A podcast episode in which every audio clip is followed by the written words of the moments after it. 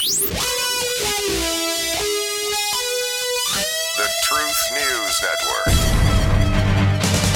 More violence, more threats, more intimidation, more price increases, shortages, spiking taxes, and our leaders are swimming in lies. You need real clarity. You need the truth. This is T N N, the Truth News Network. And your leader is Dan Newman. Just because we think we've arrived, that we've got it all figured out, doesn't automatically mean we're correct, folks. I, I, I'm a, I'm a half full glass guy. I like to think about things from a positive perspective, starting there before ever going downhill. But when we look at what's going on around us, folks, and how it just seems to grow in uproar and furor on a daily basis, it's really easy to get negative about all this stuff, isn't it? Well, let's just do this. Let's just make a decision. We're not going to let it get us down. That's not where we're going. We believe in we the people. We believe that we're better than all of the chaos and the corruption and all of the gross misunderstandings that really aren't misunderstandings. Every day we find out more and more.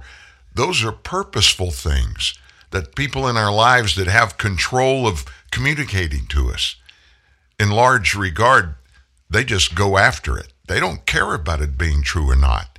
They want to keep us right where they want us to be. They want us to live in perpetual fear and look up to the top, to those that are our leaders, supposedly the ones that are going to lead us through the valley to get us to the mountaintop and give us facts, give us positive input to get us there. And yet, as it plays out every day, the exact opposite seems to be true. That's just the way we are rolling now, folks, in the United States of America, in North America. Now, you throw Canada into this thing. I mean, we're watching tyranny play out just across our southern border, uh, excuse me, our northern border. And maybe it was a faux pas when I slipped and said southern border because tyranny's playing out down there. Well, what are you talking about? Is there a bunch of new news at the southern border? No. It just keeps going on and on and on and ramping up. More and more people every day, every week, every month are flooding across our southern border with no input from our government to stop it in any way. Although it, every time it happens, it's violating federal law. We don't hold those lawbreakers accountable, but what we do and who we do hold accountable is anybody. Oh, oh, oh. If you disagree with the government, with the Biden administration, you're going to prison. You're going to get locked up. That may sound a bit extreme, but do you know today there are three hundred Americans that are still locked up in Washington, D C because they went to a demonstration, a protest on January sixth more than a year ago?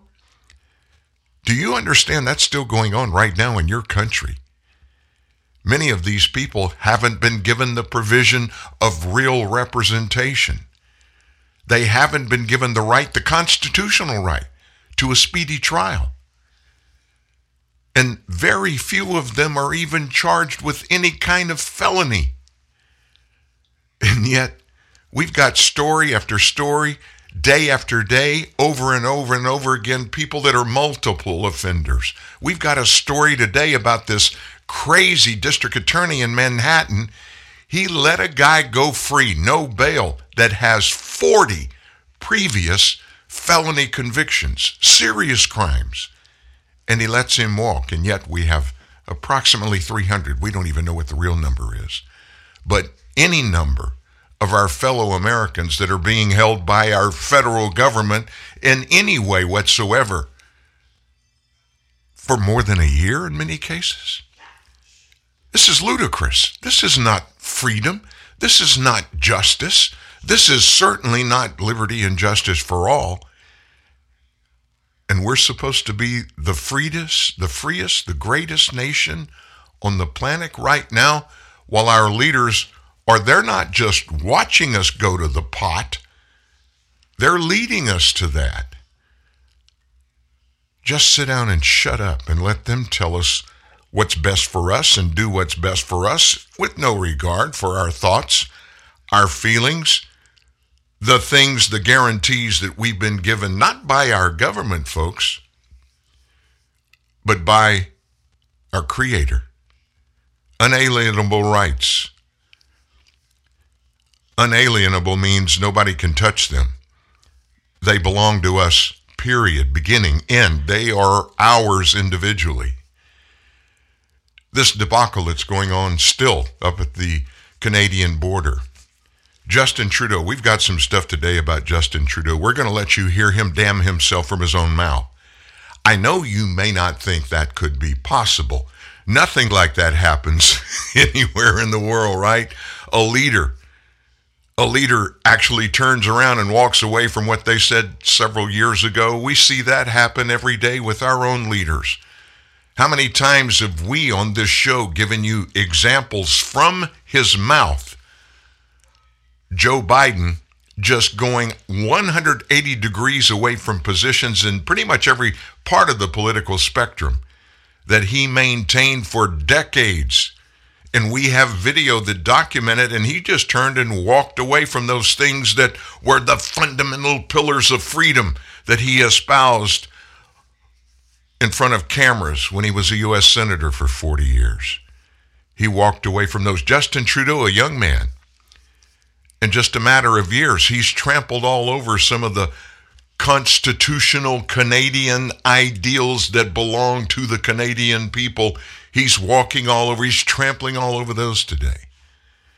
And then we have our media. They are so honest and sincere and transparent, giving us just the facts, right? Our friends down under, Sky News, you haven't heard from them in a while here on this show. It's not because they're not down there doing their job. In fact, I wish we could bring a lot of Sky News folks and their operating procedures up here to Yankee country, because they do it a whole lot cleaner, a whole lot more transparently and honestly than do ninety-nine percent of our media folks. Why don't we launch right into that?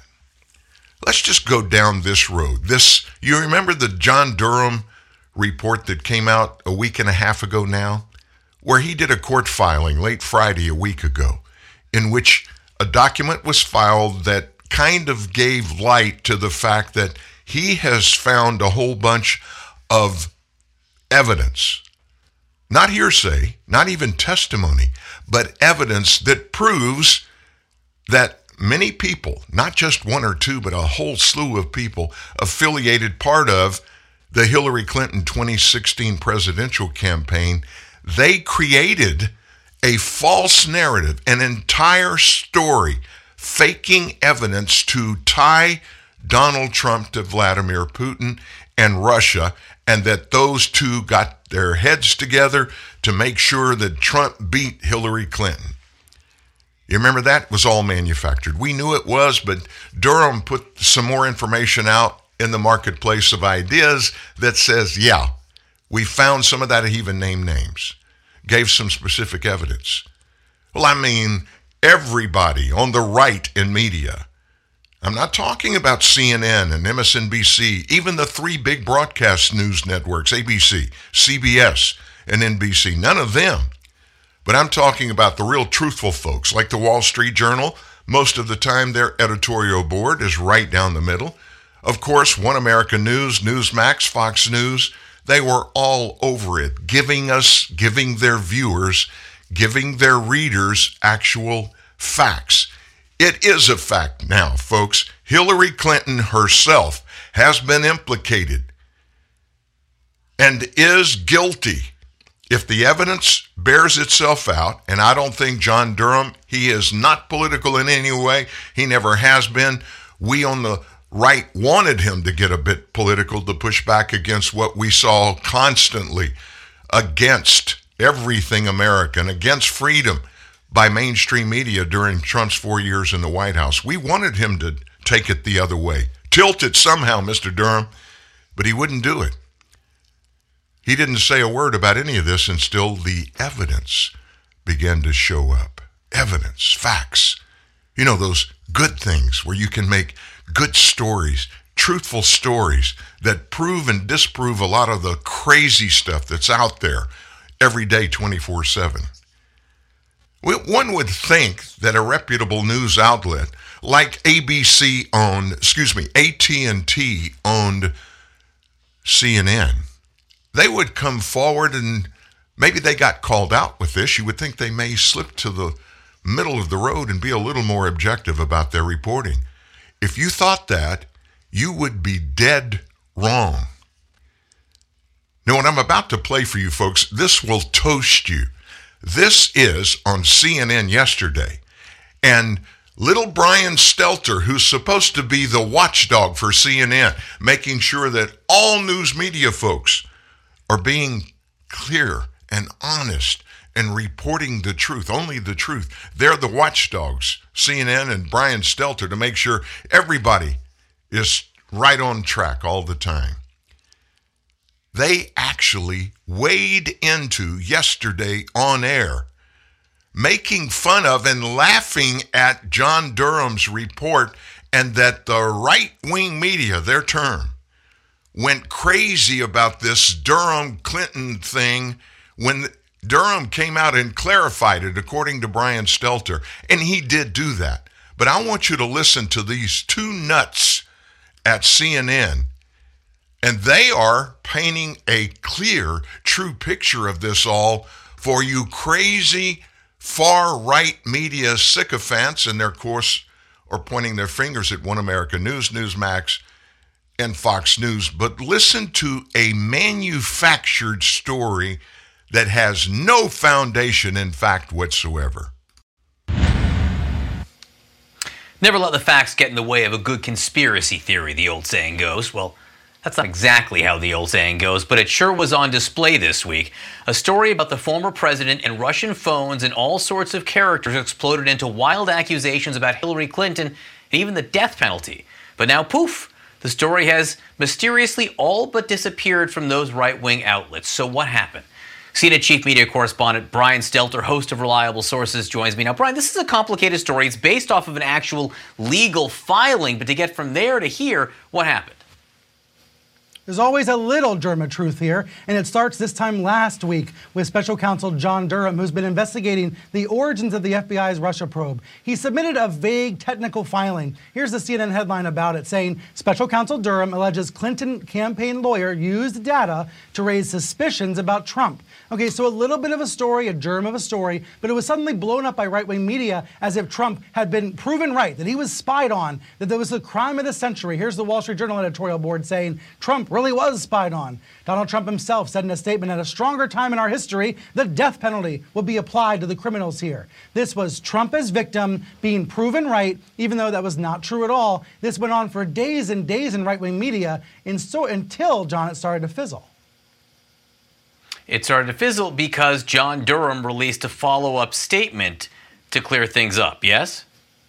That's right. The air, the air started to fizzle out of a balloon that shouldn't have been blown up in the first place. Here's the New York Times headline saying, Durham distancing himself from the furor in right-wing media. He basically acknowledged that the internet data question here, it came from the Obama era, not the Trump era. But already there have been five and six days of hyped, uh, completely crazy coverage from right-wing media trying to prove Trump right. That is always the issue in these stories, John. There's an attempt by his surrogates and allies to try to say Trump is right, even when he's wrong, and it distracts from the real news that you covered earlier this hour about the real crimes and sins of the Trump era, for example, with classified documents. They just want to talk about Hillary Clinton instead. So all the headlines for the past week have been about Hillary Clinton allegedly spying, and now it's all falling apart. So what has Fox done? They've moved on. They basically stopped talking about Hillary at all. She did say in a speech yesterday uh, that this would come close to actual malice. Basically, she was putting these right-wing outlets on notice, saying, you're coming close to libeling me. I don't think she's actually going to sue, John, but it's notable she's saying that. Because even in twenty twenty-two, Hillary Clinton is still the right-wing's boogie woman. They still treat her as this terrifying presence. They claim she's going to run for president in twenty twenty-four. They just can't get enough of Hillary. Brian Stelter, thank you very much. Now, come on, folks. Come on, folks. Oh, it, you know, that was crazy. They quit talking about it. Folks, yesterday I watched two interviews with some experts, some legal experts on Fox News, going into exactly how deep this wrongdoing was by the Clinton campaign and how deep and much deeper it's headed to be as more and more comes uncovered. But if you listen to Brian Stelter there, the lapdog for the C N N sycophants that don't have the kahunas to step up for themselves. If you listen to that, it's like, oh, it was no big deal. You heard him say this. I love this. Oh, John Durham wanted to clarify. He put distance between him and the right-wing media sycophants by saying, this all happened during the Obama administration. It didn't happen during the Trump administration. Well, guess what? The campaign of twenty-six, where it started, by the way, and where a Democrat, James Comey, who was then F B I director, was investigating the Clinton campaign during the Obama administration because Obama was still in the White House till after the twenty sixteen election. You know how that works, Brian. You don't take the office of the presidency the day of the election if you win, right? There's this thing called an inauguration that's set for January twentieth, the following year. Is it, do you think, C N N, Brian Stelter, they think their viewers are so stupid that they don't understand that? And oh, by the way, the Durham filing said this, all of this hacking and getting information electronically, unethically slash illegally did happen when Trump, it continued, it carried over to when Trump became president, January the twentieth of twenty seventeen. So Stelter lied in that regard because I've read the filing. We read most of it to you here on T N N Live when Durham first put it out a week and a half ago. But yet, here they are. Who do they work for? Well, A T and T. A T and T is very heavily connected in politics. They spent millions of dollars in campaign contributions in twenty sixteen and twenty eighteen, in twenty twenty. And who in large part did A T and T support? Candidates on the left. twenty sixteen, Hillary Clinton. You don't think they would do something like that. I mean, elections are fair and honest. Well, folks, it just matters who's got the biggest, loudest microphone in the room.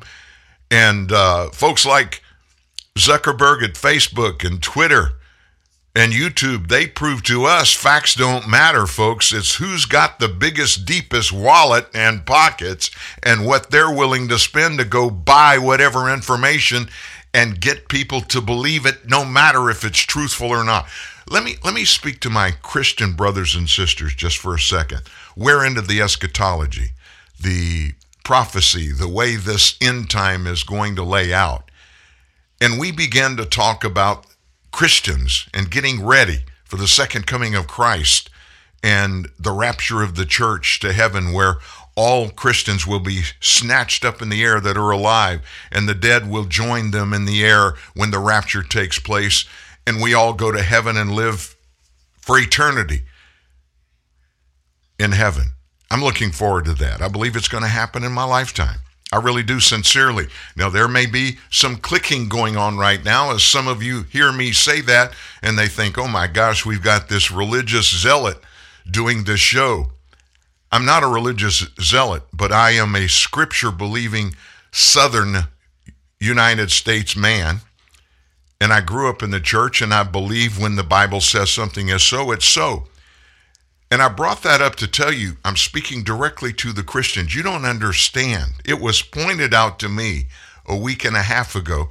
I grew up in this. My dad was a pastor. I was raised on a church pew. I know the Bible pretty well. But I forgot one little thing. At the end of all of this, all of the Christians that have been born again, they believe Jesus Christ is, is the Son of God, that he died and he rose for forgiveness of our sins, and that we can live sinlessly and have an advocate when we do mess up and ask for forgiveness and be forgiven. And for those who live their lives with that fundamental working out in their lives, are promised eternal life down the road. when all of the chaos, the Battle of Armageddon before it happens, but when all of the stuff that's going on around us in Earth today that we can look at much of it and say, this is biblical. You know exactly what I'm talking about. Do you know what the Bible says happens at the end? Two-thirds of the quote-unquote elect. Now, who comprise the elect in the Bible? Christians that are following Christ, that have accepted him as their Lord and Savior. Two-thirds will be deceived and they fall away. Two-thirds. Now, why would that happen? How would that happen? If you're locked in, why would you walk away from it if you believe it, if it's changed your life? It's because so much of the circumstances that we live in, which come primarily from what? The information that we absorb, the things that we listen to and watch, and we choose to make part of our mindset. Free will. You remember that? Free will. We have the right to make a choice and do whatever we think. Of course, there are consequences that go along with it. But two-thirds of the Christians that have been faithful, walking down the road, straight and narrow, doing the right thing, living the kind of life they're supposed to live, are going to turn and walk away from what? The truth. The truth. So don't get uppity. Don't think you're better than everyone else. Even if you're a Christian, don't be deceived into thinking that you are not insulated from wrongdoing and evil. You're going to face it in your lifetime. We all are. Our success on the other side of it is based solely on the choices you make, the choices that I make. If we want to reject that, if you want to reject what Brian Stelter just said, because it's not true, and just because A T and T owns C N N that's losing millions of dollars every day because they they have no advertising, they have no support. Folks, on this show, on this show, some days we have more people listening to T N N Live than C N N does watching their network. Think about that for a second. Why is that? It's because people are turning away from lies. You can only process it so long before even people that are just stuck in the groove of I am not going to think of, listen to, watch, or even let any kind of media that's conservative come into my head. Even people that think like that, finally, folks, unless they're just stone cold stupid, they're going to say, maybe I need to start shopping around just to make a comparison to see if what I'm digesting is true. There are a lot of people who won't even do that. I get it. There are a lot of people that are hardcore right. But most conservatives in America today, listen to what I'm about to say to you. Most conservatives are not just hardcore, locked in, one issue kind of political people. They're free thinkers. They've lived in a world long enough where they understand they have not just the right, but they have the responsibility to look and examine at everything that they see, they read, they hear, they watch, and make a determination whether that's real or that's not real, and make decisions based on that. That's what this whole Truth News Network, this whole thing is about, totally.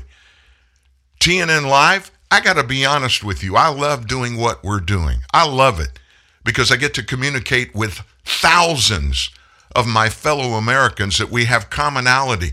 We believe many of the same things, but there are no demands coming on this show, on any stories that we publish that tell you, you've got to believe what we're printing here. You've got to believe what we're saying here. If you don't, you're dead wrong and you're worthless.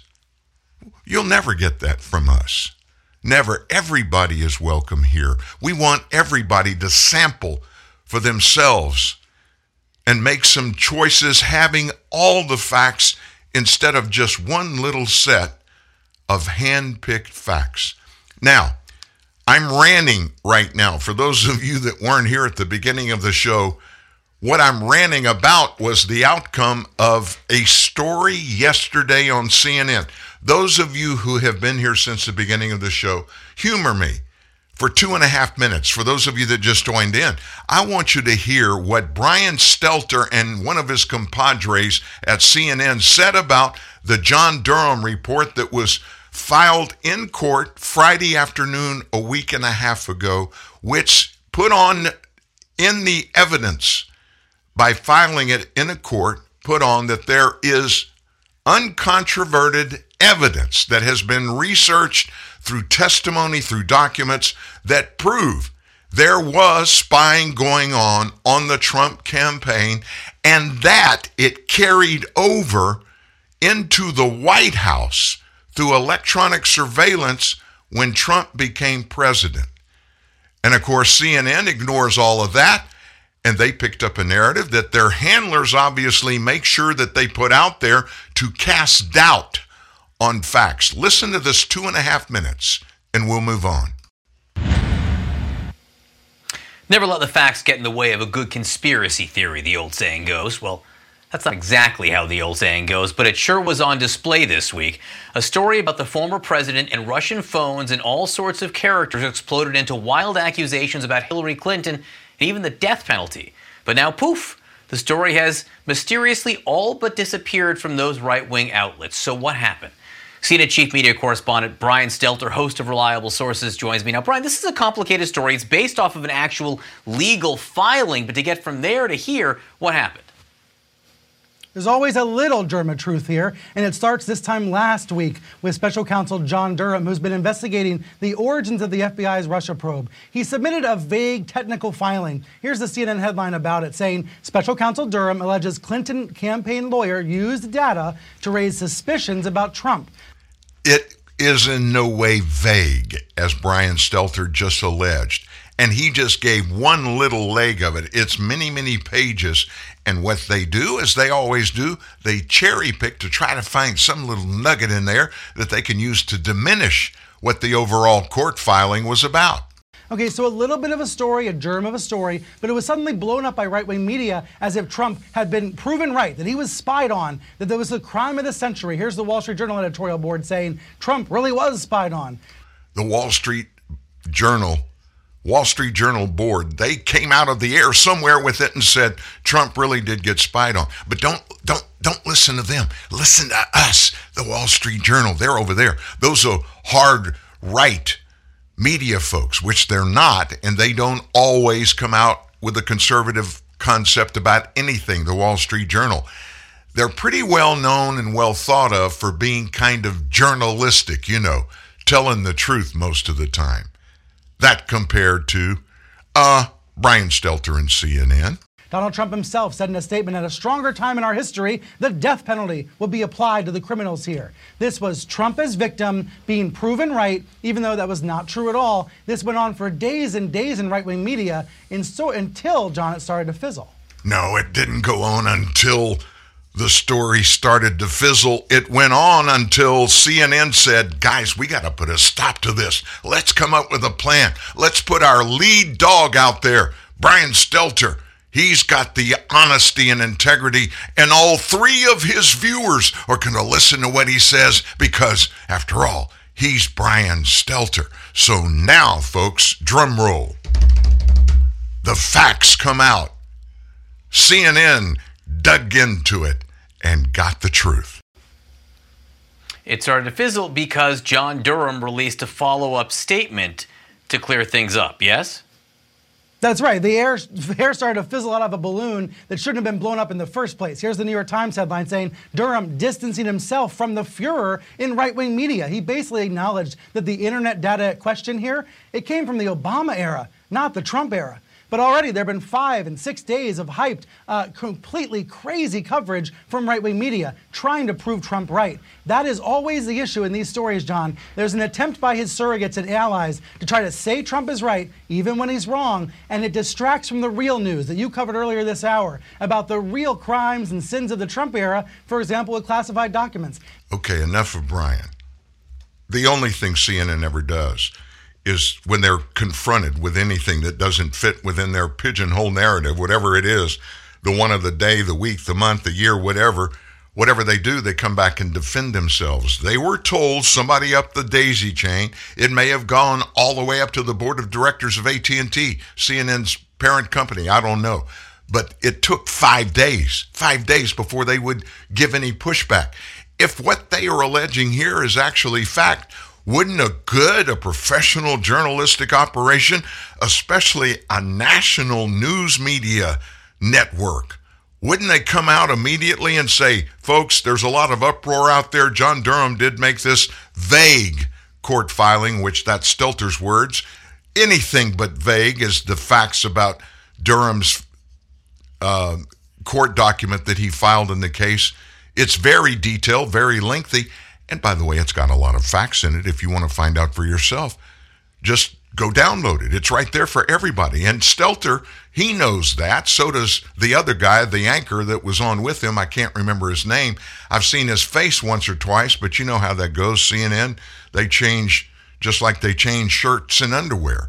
Um, nevertheless, the whole thing was to diminish, not with facts, but, you know, it's Donald Trump. Donald Trump, he's always got this thing. Anybody that says something that counters where he is, they're just evil, and they need to be put to death.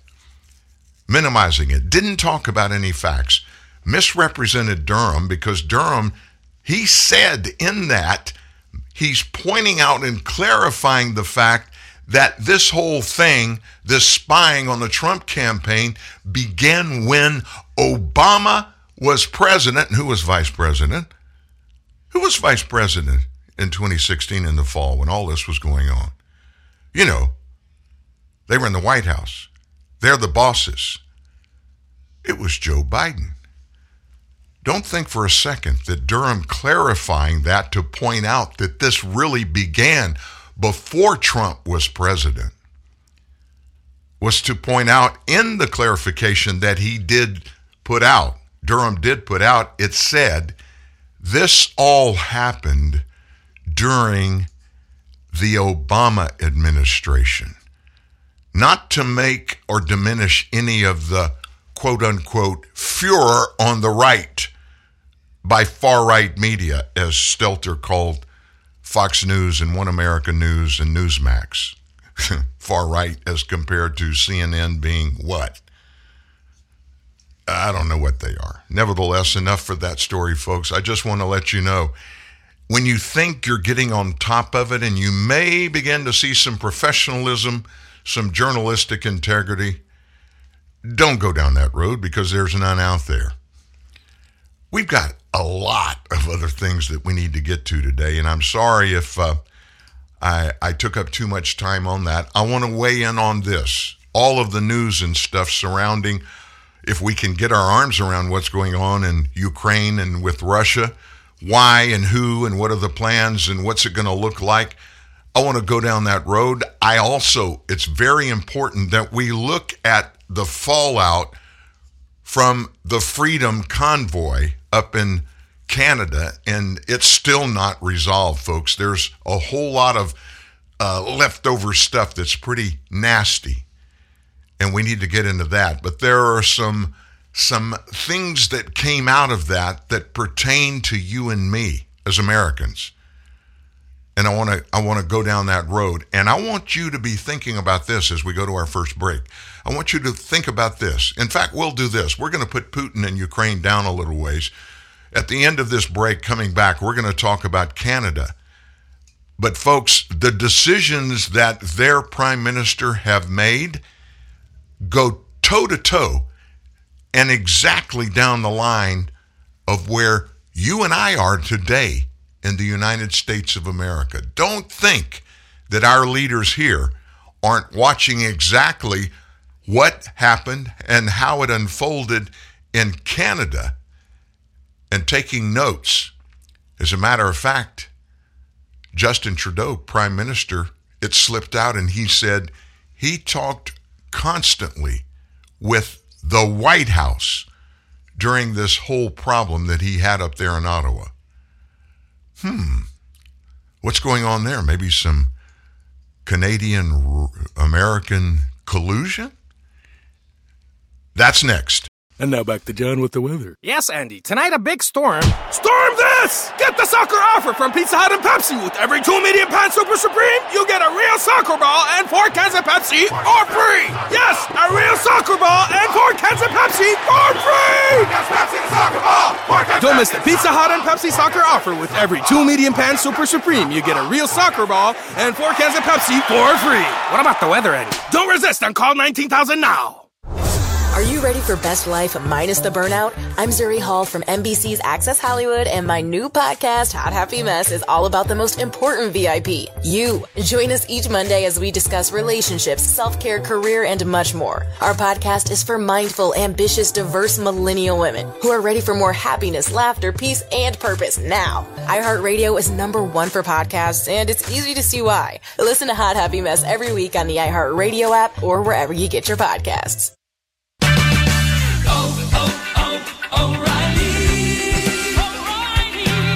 We may not be able to lower the cost of gas, but we can do something about how many miles you will drive per gallon. Stop by your local O'Reilly Auto Parts store today and let us help you increase the performance of your car or truck. Simple things like replacing your air filter, changing worn-out spark plugs, and using fuel injector cleaner can add up to better fuel economy and big savings. There's an O'Reilly Auto Parts store close to you that has the name brands, low prices, and people who can help. Restore lost fuel economy and eliminate rough idle with Lucas Fuel Injector Cleaner. Right now at O'Reilly Auto Parts, buy two and get one free. Lucas Fuel Injector Cleaner quickly cleans clogged injectors to increase fuel efficiency and help your vehicle run smooth.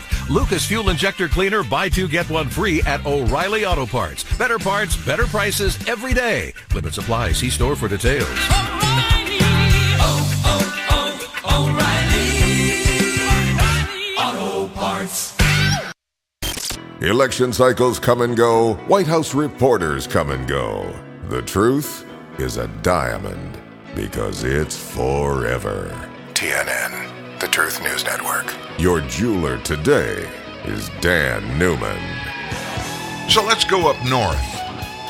I got to be honest with you. I haven't been to Canada a bunch, but I've um, I've been there, I guess maybe a half dozen times. And um, in fact, for those of you that know me personally, I wear an earring in my left ear, and I got it for my birthday many years ago at a street festival in downtown Montreal. I, I've been to Toronto a couple of times, actually was on a television network up there, did an A B C voiceover project, gosh, twenty-five years ago maybe, and um, got friends in Canada. I like Canada a lot. I think Canadian people, in large part, are very much like the American people, and we're supposed to all be free. North America is supposed to be an entirely free and people-run continent, one of the only ones on the planet that is supposed to be that way. But now, forget about for just a moment what we're living in in the United States right now, which a lot of our freedoms have been quietly taken away from us. We didn't even know it was going on as it happened, and they would like to, by the way, take away a bunch more. But Canada, folks, it's pretty much in your faces there. Yesterday, after this whole convoy thing was broken up and the jackbooted thugs from Justin Trudeau's uh, police force, national police force, came in, they got physical with a bunch of these truckers. Folks, there was not one violent, any kind of physical thing, altercation that happened in the whole two weeks that was going on. Not one. And you can bet your bippy if there was a single one that had happened, it'd have been plastered all over the news because Justin Trudeau needed something like that to give him fuel to go to the Canadian people to make it, oh, this is terror going on. He did say in Parliament, He did say there were violent extremists with swastikas. There were none of those. There was no terror. There was no beating up of people. There was no lawlessness going on. But he had to make a case. Now, what did he make his case for? Yesterday, he held a news conference, and he said that his government still needs the unprecedented emergency powers he demanded this month even though police had already violently removed the Freedom Convoy protesters from Ottawa, and no active Freedom Convoy protests are currently occurring anywhere in the nation. Now, doesn't that seem a little bit odd to you? Why would a leader of any country come back under these circumstances and try to sell the fact to his parliament that he needed unprecedented emergency powers going forward? This is what he said, quote, "This state of emergency is not over. There continues to be real concerns about the coming days," he said. He gave no detail. He continued, "People are out there indicating that they are ready to blockade, to continue their illegal occupations, to disrupt Canadians' lives. We feel that this measure needs to remain in place," he said. Folks, there's none out there. I looked all through the media to come up with a story that maybe, oh, maybe there was somebody out there threatening to do another Freedom Convoy, maybe on the other side of the country, you know, Vancouver up the on the uh, on the west, or even far east in Montreal. There's nothing pending, nothing going on. There's no threat. But even with that, he continued before Parliament, "Invoking the Emergencies Act has been necessary. Law enforcement agencies relied on it to set up secured areas in downtown Ottawa and at border crossings. It prevented foreign money from continuing to fund illegal blockades, and it's making sure our borders remain open. It has been the responsible thing to do," he argued. He said that invoking the Emergencies Act is necessary because the police needed more tools to restore order after weeks of dangerous and unlawful activities. There was no dangerous activities that went on at all. The worst, nastiest stuff that happened, happened at the hands of guess who? Trudeau's jackbooted thugs. The Prime Minister complained that there was a flood of misinformation and disinformation that washed over Canada during the protest, and said the Freedom Convoy received disturbing amounts of foreign funding to destabilize Canada's democracy. Folks, GoFundMe and a couple of different versions, Canadian versions of GoFundMe, those things were set up because these truckers, who are the lifeblood of Canada, and they weren't getting paid while they voluntarily protested the mandates that Trudeau's government had put on the Canadian people across the board. And they tried, they being Trudeau and his minions, they tried to come up with all kinds of untruthful stories and narratives that they could sell to the world to justify what they did. I'll tell you what I saw, and I watched it closely. I didn't see any violence, not a single case. But on numerous occasions, I saw these protesters standing in groups together with a bunch of private Canadian citizens, and they were singing the Canadian national anthem and were saluting the Canadian flag.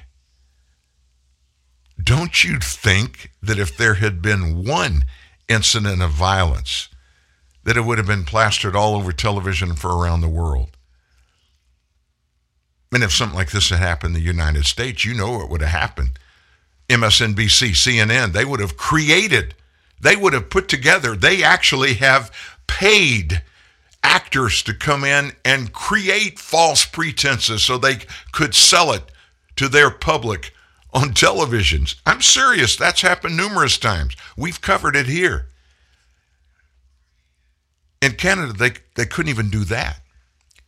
So what's going on up there? Trudeau said this, "You can't harass your fellow citizens who disagree with you. You can't hold the city hostage. You can't block a critical trade corridor and deprive people of their jobs," he said, while he insisted he still respects the rights of Canadians to criticize his policies. He questioned the judgment and the patriotism of lawmakers who might vote against his extension of emergency powers, claiming their opposition indicates they don't trust the government to make incredibly momentous and important decisions at a very difficult time. Now, let me let me tell you, here's a news agency that pointed out a lie that Prime Minister Trudeau said. Al Jazeera, a Middle East news agency, they uh, they pointed something out. Only last week, Trudeau, only last week, he promised that his emergency measures would be, quote, time-limited, geographically targeted, as well as reasonable and proportionate. I'm sorry, I'm laughing. But this mental midget, Justin Trudeau, we've seen him, the world has seen him in blackface three or four times in his career, but he is racially sensitive and he never has any racial thoughts in his whole body, he tells us. And he forgets that a week ago he said he promised his emergency measures. There was only going to be one little version of it, and, and it was supposed to be over. That they would be, quote, time-limited, geographically targeted, as well as reasonable and proportionate. Now, let's tie what he's done, what he talked Parliament yesterday into doing. It's not time-limited. It's open-ended. It's not geographically targeted. Well, it is. It's for Canada, the whole country, as well as reasonable. How, if there's nothing pending in, in any way of any type of violence or insurrection or uprising, there's nothing out there. There's no threats. Whoever their F B I, F B I counterpart is in, in Canada, they've not reported anything pending or anything imminent. So, this Emergency Powers Act, it's not reasonable. And it's certainly not proportionate. If it was, they wouldn't have it. They wouldn't need it because there's no threat. There's nothing on the horizon that says, in any way, there may be something else that happens. But what does Trudeau get with this Emergency Act, this Emergency Powers Act? He can do whatever he wants to do. They can freeze private citizens' bank accounts. Do you understand that? They can keep people from going to work just by labeling them as potential terrorists. None of it has to go through the legislative process in Canada. It's almost the same thing in the United States if martial law is declared. That means authoritarianism rules the entire country, with Justin Trudeau being the authoritarian that has unchecked unilateral authority to do during this thing anything and everything he wants to do. So he's another one of those politicians that forgets every word he says, every video that he does, every appearance that he makes, it's captured for posterity. So we did just a little checking ourselves. I'm going to give you a little short minute and forty-five seconds. I want you to hear what Justin Trudeau has said in the last week about all of this. And then we're going to look back for a few years and see what he said. Here's Trudeau sometime late last week. Individuals are trying to blockade our economy, our democracy, and our fellow citizens' daily lives. It has to stop. The people of Ottawa don't deserve to be harassed in their own neighborhoods. They don't deserve to be confronted with the inherent violence of a swastika flying on a street corner, or a Confederate flag, or the insults and jeers just because they're wearing a mask. If you joined the protests because you're tired of COVID, you now need to understand that you are breaking laws. The consequences are becoming more and more severe. You don't end up losing your license, end up with a criminal record, which will impact your job, your livelihood. So that is today's version of Justin Trudeau. So do you think he campaigned for prime minister and he said those things? Did you hear? You can't wave a swastika on the street corner or Confederate flags.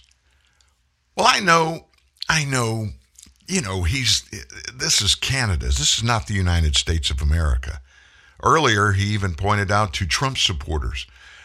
I guess maybe he forgets that nobody in Canada voted for Donald Trump. It's a different country. But he made it in the very beginning. He made this entire thing about anti-vaxxers. These truckers, these protesters are anti-vaxxers. Only to then be informed. Somebody leaned over and said, Mister Prime Minister, they're not anti-vax.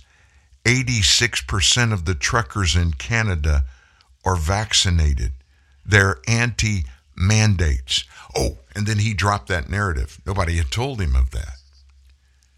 But put all that to the side. What he just said, he just painted a grim picture and basically said, hey, we've got emergency. He didn't say this, but this was his inference. We have Emergency Powers Act back in, in sway, and you can't do anything that I tell you you can't do. If you do, you're going to go to jail, you're going to lose your job, we're going to we're going to put a hold on your your personal checking account, which they're already doing, folks.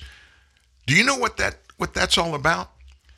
Can you imagine voluntarily, not these truckers, somebody said, hey, look, these guys are out there, they're protesting for us, the people of Canada. Their incomes is it's dried up. They don't get paid if they don't drive.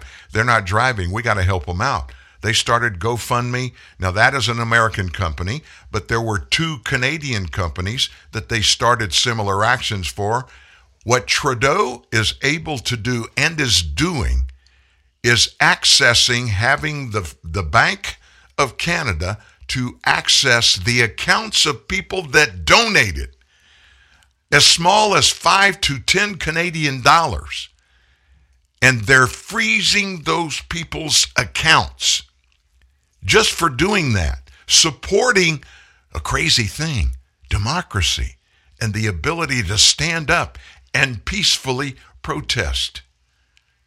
Here's Trudeau singing a little different song back in twenty fifteen. Fear is a dangerous thing.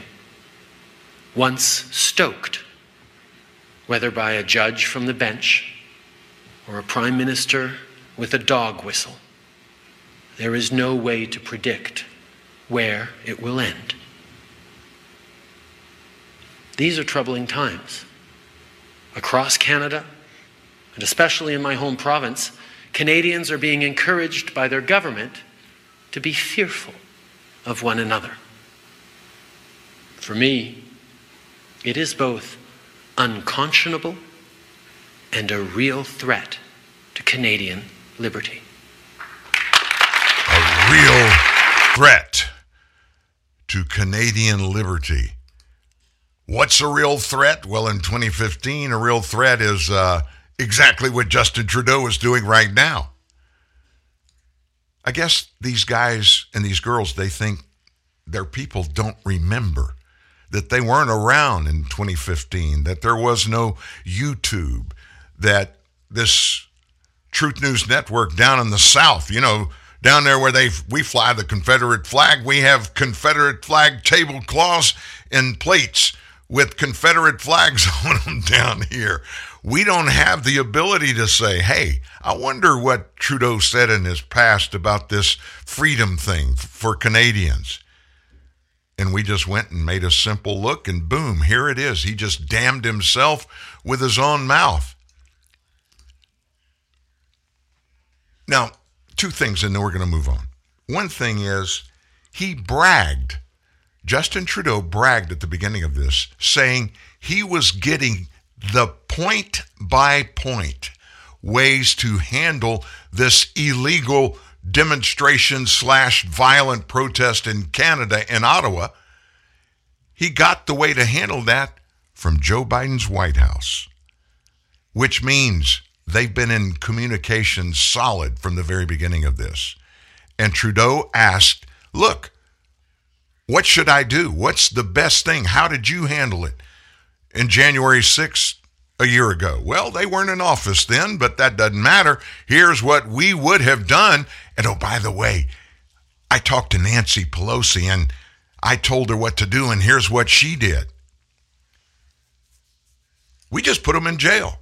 six hundred of them plus bragged about it, I'm sure, and said, hey, they can't do anything to you. You're the prime minister. I'm the president. That freedom and justice thing only counts when we say it counts. So go get them, Justin. Go get them. So guess what is happening on the our side of the border stuff right now? And this has got to be petrifying Joe Biden and the administration. A trucker convoy that is today headed to Washington, D C, they plan to shut down the Capitol Beltway later this week, toward the weekend, in protest of wide-ranging issues such as fuel prices, vaccine requirements, immigration. Bob Bolas, who owns a truck parts and towing business in Scranton, Pennsylvania, Joe Biden's old hometown, he said that he heard hundreds of people were interested in taking part in shutting down the roadway in protest. He said, I'll give you an analogy of that, of a giant boa constrictor that basically squeezes you, chokes you, and it swallows you. And that's what we're going to do to D C. Oh my gosh, can you imagine what happened at sixteen hundred Pennsylvania Avenue when he was heard saying this, Bolas? Remember that name, Bob Bolas, B O L U S, because he's probably going to be front and center, and they'll make him the poster child. They'll throw him under the jail. He's a longtime supporter of Donald Trump. Oh my gosh, he doesn't stand a chance. T V station that reported it said the protest will leave a lane open for emergency vehicles for safety, but couldn't promise that commuters would make it to work on time. We will not compromise anybody's safety or health one way or the other, he said. As far as if they can't get to work, geez, that's too bad.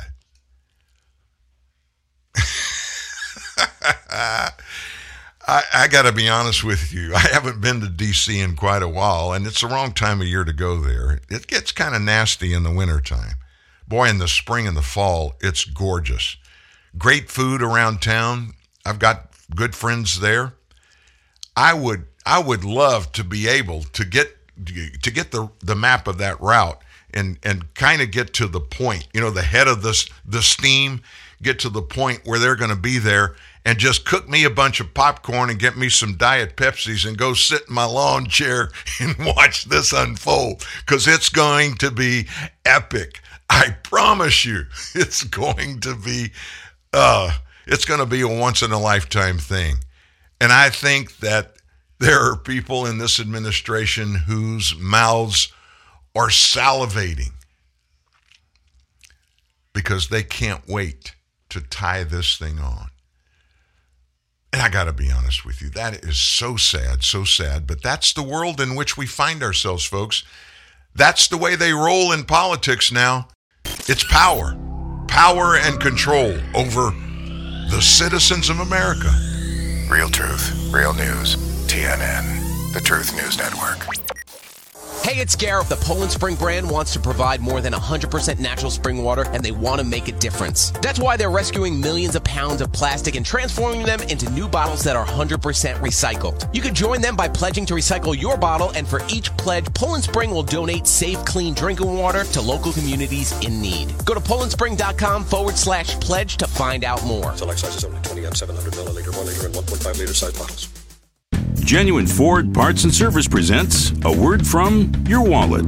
Ow. Oh, ah, are we at the gas station? Ow. Yeah, I know. I'm feeling these gas prices, too. I'm the wallet down here. Head to a Ford dealership. Why? Proper vehicle maintenance. A new air filter can save nineteen cents a gallon. Correct tire inflation up to six cents a gallon. Wow, that sure adds up. Fat wallets are very in right now. Right now, Motorcraft air filter replacement is just nineteen ninety-five or less. Replacing a dirty air filter can increase fuel economy by as much as ten percent. Well, done. That was easy. Maybe you should listen to your wallet more often. Well, you're typically pretty quiet. Well, I didn't want to be a pain in the... Uh, uh, uh, uh. Hurry in for the best deals we've had in years. Money-saving rebates on brakes, batteries, tires, and more. See your participating Ford dealer today. The following is an important time-insensitive announcement from Staples. Now, for an unlimited time only, Staples is drastically cutting their everyday prices on hundreds of products your business needs. That's right. The clock is not ticking. What? Crawl or lollygag to Staples, and you will not miss this opportunity. These are everyday price cuts. Take a four-pack of double A Duracell batteries was four dollars and seventy-nine cents, now just two dollars and ninety-nine cents. But act now or later, because these Staples everyday price cuts will be around for a really, really long time. Price cuts like a two-pack of Scotch Magic Tape, previously four dollars and seventy-nine cents, now just two dollars and ninety-nine cents. And Scotch Packaging Tape, now just two dollars and twenty-nine cents for today, tomorrow, and pretty much every day till the cows come home. But don't hurry. These everyday price cuts are indefinite. To repeat, these prices will last. So stop by your nearest Staples whenever it's convenient and take advantage of these normal, continuing everyday price cuts. Thank you.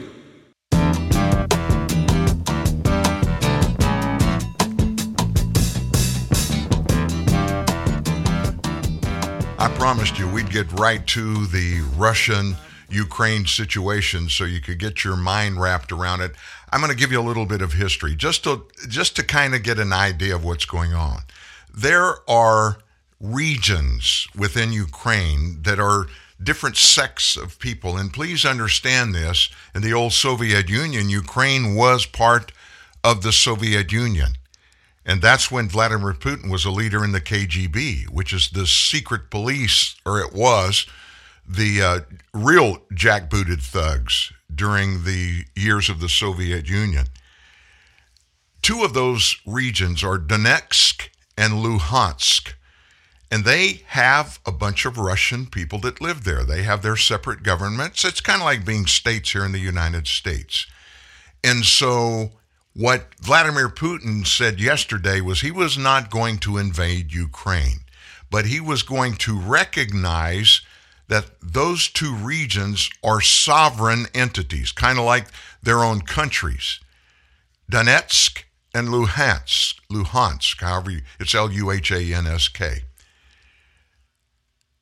He said the separatists claim, now, this is a group of people that have pushed back and wanted to secede from Ukraine. He said that they claim Ukraine's eastern Donetsk and Luhansk regions as their own, but they only control about a third of them. So Putin told President Emmanuel Macron of France and Chancellor Olaf Scholz of Germany about his decision in phone calls yesterday. Notice he didn't call Joe, but he did call Macron and Scholz.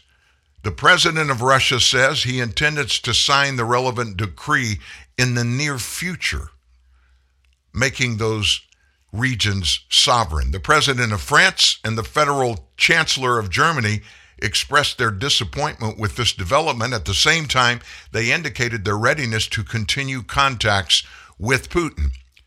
So Putin then went to a session of the Russian Security Council where he accused us, the U S, and our allies of using Ukraine as an instrument of confrontation. He said the matter was a serious, very big threat to Russia. So Russia's got tens of thousands of troops already along the Ukraine border. While it denies it's going to invade, the Kremlin has demanded NATO rescind its promise to admit Ukraine into the organization, which it has flatly refused to do. Now, remember, I told you here what the real big thing about Ukraine and Russia is about. Vladimir Putin is horrified to think that Ukraine would be allowed to join NATO. What that does, any kind of military action that happens in that part of the world, as it would relate to any member of NATO, that means by the founding documents of NATO, if one member of NATO is impacted negatively by any country on the planet, every member of NATO must join with that company, that country, to defend it. That means everybody would be lined up against any kind of military action that would ever happen that involved Russia. The Ukraine government yesterday accused Russia of rigging explosives in eastern Ukraine, trying to manufacture a false flag terrorist attack as an excuse for them to invade the whole country. Macron announced on Sunday he had gotten both Putin and Joe Biden to agree to the principle of a summit in an attempt to de-escalate the conflict, but officials from both countries, they cast doubt on whether a meeting would ever take place. That's just the way it goes. So that's kind of the simple explanation of where we are. So where do we fit into this whole thing? Well, you know, we have that brain surgeon in the White House who is a foreign policy expert, has a career of making great decisions, he tells us. I can't think of a single one. I know of many that he has made, and every one of them was a bomb. Nevertheless, Joe Biden is in the White House as our commander-in-chief, and he's the guy. So Putin's decision to send more troops into Ukraine would not, we are told, trigger sanctions that were prepared by the White House and leaked to us yesterday. If Putin goes in, here's what's going to happen. Bam, bam, bam, bam, bam. Well, late yesterday, a White House official explained that Biden's position during a conference call may not be as it was relayed to us originally. They, re, these officials, Biden folks, reacted anonymously to Putin's decision to send Russian troops into Ukraine's Donetsk and Luhansk regions for peacekeeping after those two territories declared their independence from Ukraine. Russian troops moving into Donbas would not itself be a new step. That's what this anonymous official said. Now, what does that mean? Well, based upon what Joe Biden said that he was going to do, he was going to put sanctions if Putin went into Ukraine with more troops. Well, Putin's going into Ukraine with more troops. And so Joe sent his lapdogs out to say, well, that's really not an incursion. Russia's had forces in the Donbass region for the past eight years, so this is not doing something wrong. He was already doing it. Do you see where this is going? Folks, everybody over there, Ukraine, Germany, Russia, they have something on this president. You can book it. And they will push him to the line in every incident in which they need him to back off. They've got sufficient stuff to force him to back off. So Putin going ahead and thumbing his nose at Biden and sending these troops, it uh, it's put Joe in a difficult spot. They have repeatedly said that large numbers of troops crossing the Ukrainian border would be considered an invasion. And so what's a large number? Obviously, it's not one hundred thousand because that's how, that's how many are there now overnight. Biden signed an executive order yesterday that would restrict economic activity in the Donetsk and Luhansk regions that declared their independence. But White House Press Secretary Psaki, she had to clarify, Joe, saying that Biden's actions were not the greater sanctions threatened in reaction to a full-blown invasion. To be clear, she said, these measures are separate from and would be in addition to the swift and severe economic measures we have been preparing in coordination with allies and partners should Russia further invade Ukraine. That's kind of like Barack Obama's, you know, that famous red line in the sand that he put in front of Syrian President Bashar Assad, who was gassing and killing thousands of his own people. And Obama said, hey, if he kills another Syrian, uh, Syrian person, a citizen of Syrian using gas, that's our red line. Well, guess what Bashar Assad did? He, he killed him. He gassed some more. And guess what Barack and Joe did? Nada. Biden has always left open the possibility that he would permit some Russian military activity in Ukraine, especially a few weeks ago during a press conference. He said this, this is Biden, my guess is he will move in. He has to do something. He's talking about Putin. And he suggested that a, quote, minor incursion would not trigger a response from the United States. So when confronted by the idea of giving permission to Putin to invade Ukraine, Biden told a reporter that big nations can't bluff. Well, what the heck did he do? I mean, he stood there for weeks wagging his finger at Putin and says, if you go in there, if you go in there, we're going to take you to the outhouse and you're going to get a whipping from the United States of America. Let me just play foreign policy, quote unquote, expert just for a moment. Don't you think it would have been better for us if we're going to levy some really, really big sanctions against Russia? And oh, by the way, they have one hundred forty, one hundred fifty, one hundred sixty, whatever. That's thousands of Russian troops that are on the edge already of Ukrainian border, scattered around on three sides. They already have that there, so you know pretty much they're going to go in. Why don't you go ahead and sanction them today and say, look, it's pretty obvious you're planning to go ahead and go in, so here it is, bam. We're going to lay it on you right now. You're sanctioned. You can't do this. You can't do that. We're stopping this coming in your country. We're stopping this. You're not going to get that. And by the way, if you back off, if you take those troops off the border and you follow with what you're telling us that you're not going to invade and you don't invade, we'll take this, we'll remove the sanctions. And instead, what did he do? He stood across the fence, Joe, and he hollered, don't you do it. Don't you do it. If you do, I'm going to be mad and I'm going to do nasty things to you.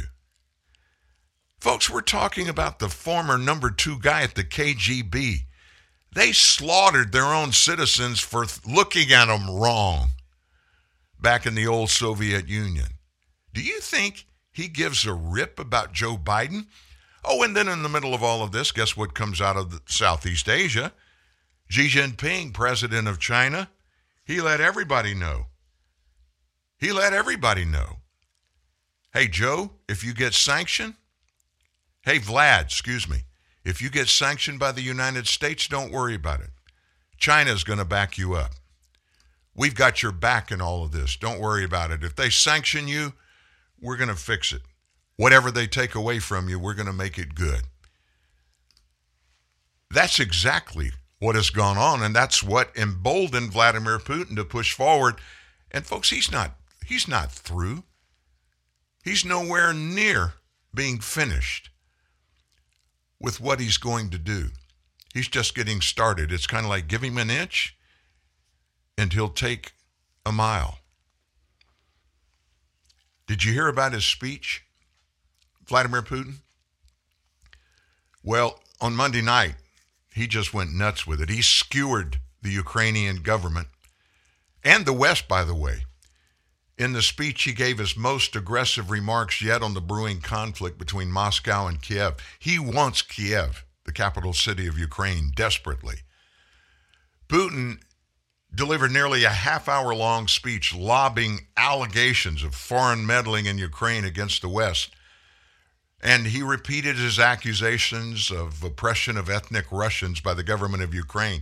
He called Ukraine a puppet state of the United States. And it's in this speech when he officially recognized two separatist groups in eastern Ukraine as independent states. He began the speech with a history lesson in which he argued that Ukraine has always truly been a part of Russia that was given away by communists running the Soviet Union, which he was one of. But he didn't want anybody to remember that. Ukraine is, quote, an inherent part of our history, culture, and spiritual space. They are our comrades, relatives, not only colleagues, friends, but also our family, people we have blood and family ties with, he said, adding that the creation of a separate government in Ukraine was a generous gift that even the most blatant nationalists could never dream of. He criticized also the giving away of Hungary and Poland by Soviet-era leaders, including Vladimir Lenin. He said that Ukraine was solely a creation of Lenin. Unlike Ukraine, Poland and Hungary are full members of NATO. Keep that in the back of your mind. That's always out there. Putin cannot bear to even think about Ukraine getting into NATO. He said this, contemporary Ukraine should be called the Vladimir Lenin Republic of Ukraine. And then they tore down his statues and called it decommunization. You want decommunization? We're prepared to show you what that really means in Ukraine. In his speech, he, he continued to undermine Ukraine's national sovereignty and framed the country as a threat to Russian security by calling it a puppet of Washington, claiming that NATO expansion to include Ukraine is a direct threat to Moscow. He argued that NATO air forces stationed in Ukraine could pose a threat to Russia and alleged, without citing any evidence, that Ukraine could develop its own weapons of mass destruction, including nuclear weapons. Ukraine joining NATO is a direct threat to Russia, he said. Then he asked the West, why are you trying to make Russia into your enemy? He answered himself. He answered his own question. He said that the West wants to destroy Russia. He then accused us in the U S and NATO of performing a takeover of Ukrainian territory to use it for further military operations. And he once again claimed there's a genocide happening against Russians and Russian culture and language in Ukraine, something which no international human rights organization has claimed is happening. He said the Russian language has all but been eliminated from Ukrainian life, which is not true. The speech ended with Putin appearing to create a pretext for war, saying that Russia will have a strong response if Kiev continues its military actions. Around the world, the response was harsh. It was quick, too. Western leaders, all en masse, promised sanctions against Russia. The White House said it will announce sanctions today that are going to prevent investment in the two breakaway regions Moscow recognized as independent, the Donetsk People's Republic and Luhansk People's Republic. The E U, the European Union, France, and the U K all call for new sanctions to be imposed or promised to impose them beginning today, Tuesday. Shortly after the speech, Putin ordered Russian troops into Luhansk and Donetsk on a supposed peacekeeping mission. Those two territories internationally recognized as part of Ukraine have been at war with Kiev since the Russian incursion into Crimea back in twenty fourteen. Separatists in the two regions have been recipients of Russian backing since then. So there's only there's only one thing that has happened to punish Putin for what he's did, what he's doing, and that came from German Chancellor Olaf Scholz. And this is a really, really big deal. He announced that the German government is blocking now the approval process for the Nord Stream two natural gas pipeline. And that's probably the biggest, scariest thing that Putin was hoping would not happen, because all that gas, natural gas, that goes through that pipeline, if it ever is opened up, the Nord Stream two natural gas pipeline, it goes from Russia into Germany, and from Germany it goes across northern Europe. In all those northern European countries, they get eighty percent of their fuel for the winter, natural gas for heating. They get it coming through Germany. And if the German chancellor is going to block it and not allow Putin to use it, folks, they're, they're, they're really in deep trouble.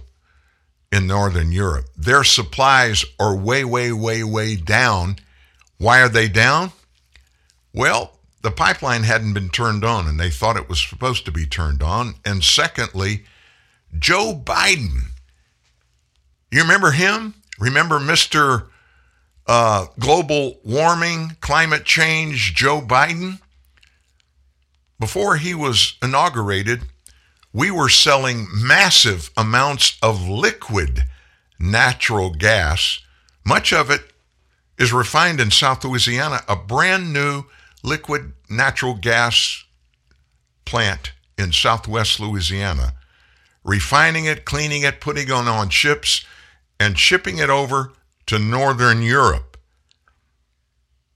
Joe Biden turned the spigot off in South Louisiana. And those people in Northern Europe, their natural gas supplies, their liquid natural gas supplies all rolled in together, they are now down below twenty percent of what they need for a normal winter, thanks to President Biden.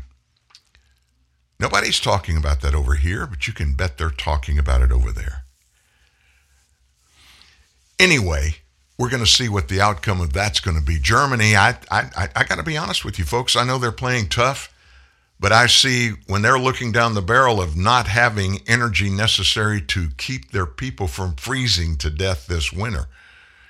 And winters last a whole lot longer in Northern Europe than they do here in the U S, I promise you.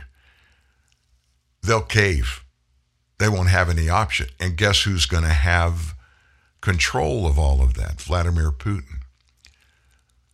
So what other kind of sanctions are going to really impact him? Let me tell you how smart he is.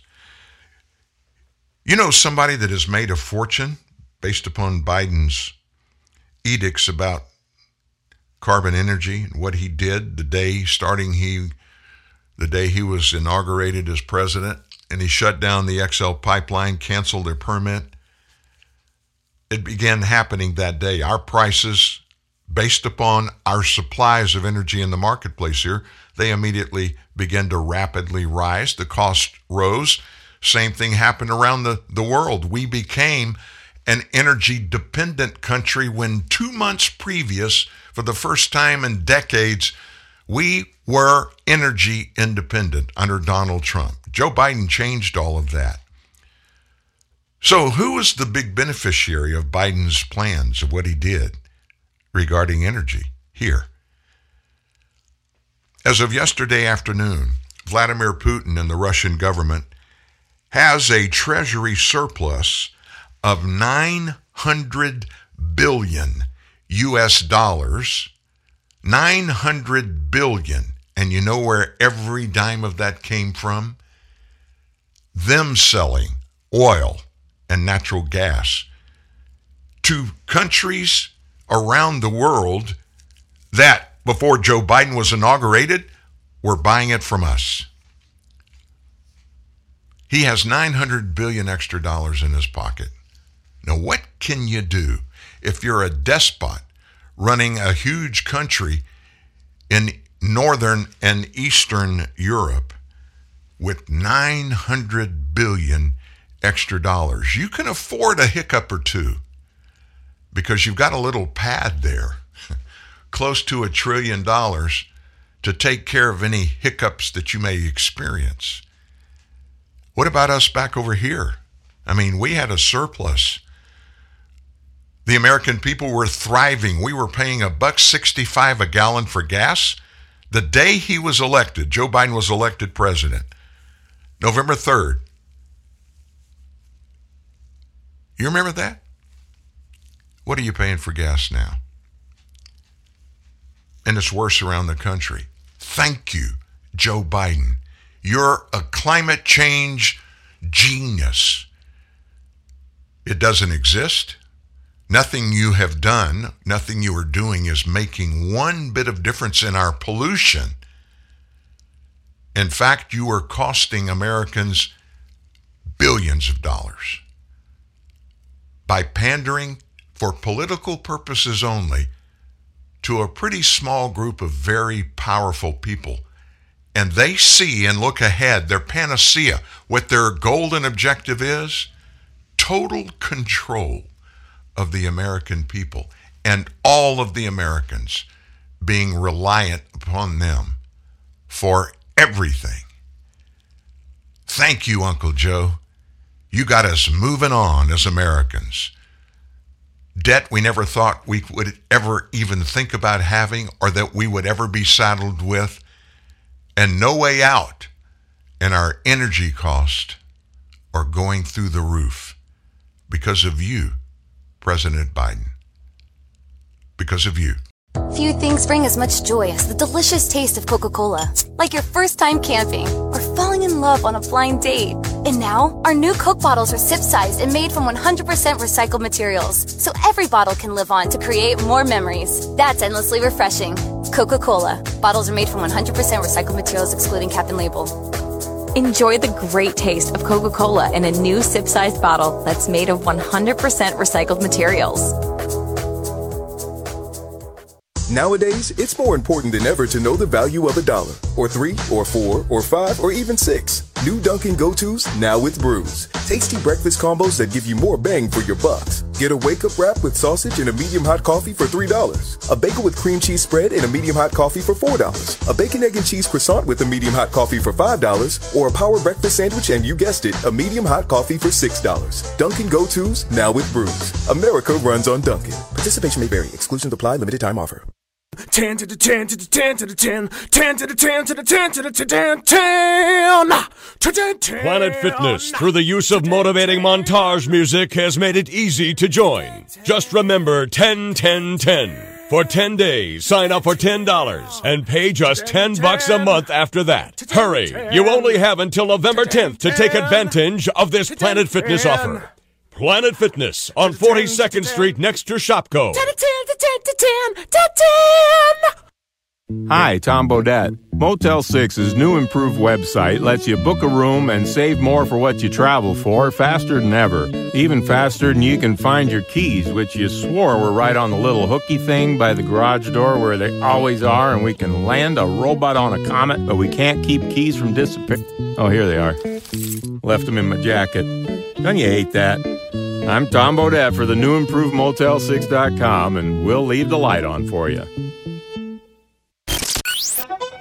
When a governor can tell a president, no rally in my state, it's time for some definitive truth. Here with the goods, again, Dan Newman. I got a name for you. A name that if... Um, If you haven't heard already, you need to make a note of it because it's going to be really prominent in the upcoming elections. Carrie Lake, K A R I, Carrie Lake. Carrie Lake is a media person. She is an Arizona gubernatorial candidate, and she has now put a plan in place to destroy fake news media. Her very first political ad is going to expose the B S on Arizona stations, television stations, and they're doing them during their news programs. Listen to this. She has a history of exposing fake news B S. She's doing it now with the commercial that by law these news stations have to play. The video is titled, "Rigged Elections Have Consequences." And the ad calls out the fake news media for their silence on the twenty twenty election and lists the terrible consequences that we face, including our weak southern border and rampant inflation. She proves her point. And how does she do it in the ads? Including footage of several ballot harvesters, and the scenes are taken from the upcoming movie two thousand mules. Now, you haven't heard anything about the twenty twenty election fraud and that massive audit that was undertaken and completed uh, about the results of the election in Maricopa County only. That, of course, is around Phoenix. And because of pressure, intense pressure on the legislators in Arizona, they basically just kept it quiet. There was massive election fraud. She's a walk-away Fox ten News anchor Carrie Lake, and she knows the tactics of the lying fake news media, and she's about one step ahead. Here's what she is saying today, and she's saying in these ads, quote, "I'm Carrie Lake, the Trump-endorsed candidate for Arizona governor." If you're watching this ad right now, it means you're in the middle of watching a fake news program. You know how to know it's fake? Because they won't even cover the biggest story out there, the rigged election of twenty twenty. And rigged elections have consequences. We're all feeling it. Soaring prices, a spike in homelessness, and an invasion on our southern border. I'm the only candidate with a plan to tackle all of these issues and more. When I'm governor, I will finish the wall, and criminals who cross our border will be sent back. We'll get the homeless out of our parks and off our streets, and no more masks, swabs, or shots to go to work or to go to school.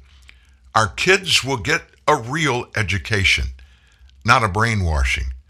To see where I stand on all the issues, go to Carrie Lake dot com. Now, let's send the corrupt news the lesson and turn them off. These are running in the news of all of these stations, K P H O, K T V K, K S A Z, K N X V, K P N X, K O L D, K V O A, K Y M A. And by Arizona law, they don't have an option. She's a, a candidate for office, and they must run them during their newscasts. So she put out a statement yesterday. She said this, "My first T V ad, titled Rigged Elections Have Consequences, airs this Monday. It starts this coming Monday, and it will only air during fake news programs. I am not conventional, boring politician, so it should surprise no one that I don't have conventional, boring campaign ads. If the fake news refuses to tell the truth, it's up to us to do that. I am the only candidate with bold solutions to the problems we face, and I lay many of them out in the first ad. Get ready." I wish we were video for you. I've got the first ad that starts this coming Monday. It is epic. It is epic. So here's what we'll do. I will, um, at the completion of today's T N N Live show, go back to our homepage story today. If you haven't looked at that story, by the way, you need to do it. Uh, it's epic. Victor Davis Hanson wrote us a guest story today, but I'll go down to the bottom of that story where we always post today's T N N Live podcast, and right below that, I'll put that Carrie Lake ad in there so you can watch it for yourself. It is epic. I can't wait to see how this whole thing with her is going to play out. So let's move on. Gosh, we've only, we're less than half hour left in today's show. You're familiar with C PAC. We talk about it. It is a uh, conservative political action conference. It's a big national conference that's put on every every year by this organization, and it brings in all of the leading conservatives in the political scene at the time, give speeches, and Donald Trump spoke the last couple of years, and I understand he's speaking at C PAC this year. Well, there's a counter to C PAC that's going on, and I'm sure this excites you to hear about. Who would go up against C PAC and call themselves conservatives? Well, a stampede of those people, of rhinos, Republican in name only, you know what that stands for. They're headed to Washington, D C for this weekend. And what are they going to do? They're going to offer some counter-programming to C PAC. C PAC kicks off this Thursday in Washington. It's a two-day summit, and it's hosted by this entity called Principles First. They are promising it's going to focus on conservatism's meaning and the path to a more principled future for our country. That sounds benign, sounds good enough. And what they really want you to know is it's a grassroots event. To be certain you don't miss that point, the word grassroots is repeated eight times on their homepage. It is, above all else, a grassroots effort to rediscover and champion principles in the twenty-first century. So who's going to speak at this thing? Well, sit down before I give you these names. The lineup includes U S Representatives Liz Cheney, Republican from Wyoming, Adam Kinzinger, Republican from Illinois, Brad Raffensperger, Joe Walsh, Bill Kristol, Officer Harry Dunn of the U S Capitol Police, and principals first need you to know that they are all there because they are totally principled and grassrootsy. To maintain the theme and integrity of the event, their site says, our speakers are appearing with no honorariums or reimbursement. Their Saturday agenda includes a discussion on the principles of justice, the Constitution, and the rule of law, principles in the pulpit, the future of faith in America, and equality and opportunity, which asks the question, how do we account for inequality of opportunity among Americans born into different circumstances? But the really big issues are going to be addressed the following day. Topics such as the principles of protecting elections, the pros and cons of forming a new political party, and principles for a new era, all on the Sunday table. It was the founder of Principles First of America lawyer Heath Mayo, Heath Mayo, who told C B S News that the event would certainly be counter-programming of C PAC. We want to come together in a visual show of support for people who have taken stands for ideas when it hasn't been comfortable, Mayo said. You don't see those folks yet in rooms that are energized, but I think the energy is there.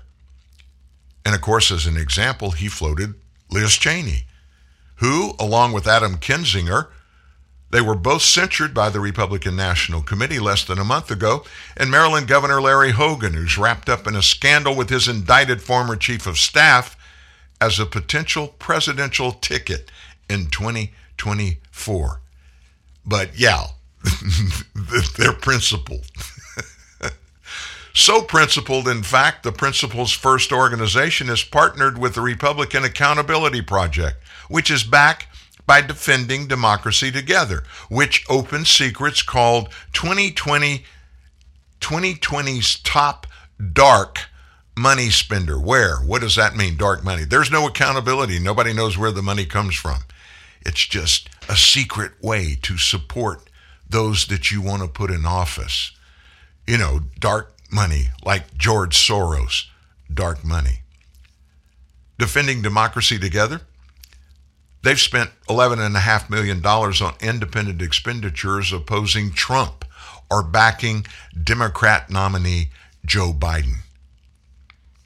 The Republican Accountability Project promises to use its cash to ensure that ample resources are available for those principled Republicans who do the right thing and hold Trump accountable for inciting an attack on the U S Capitol.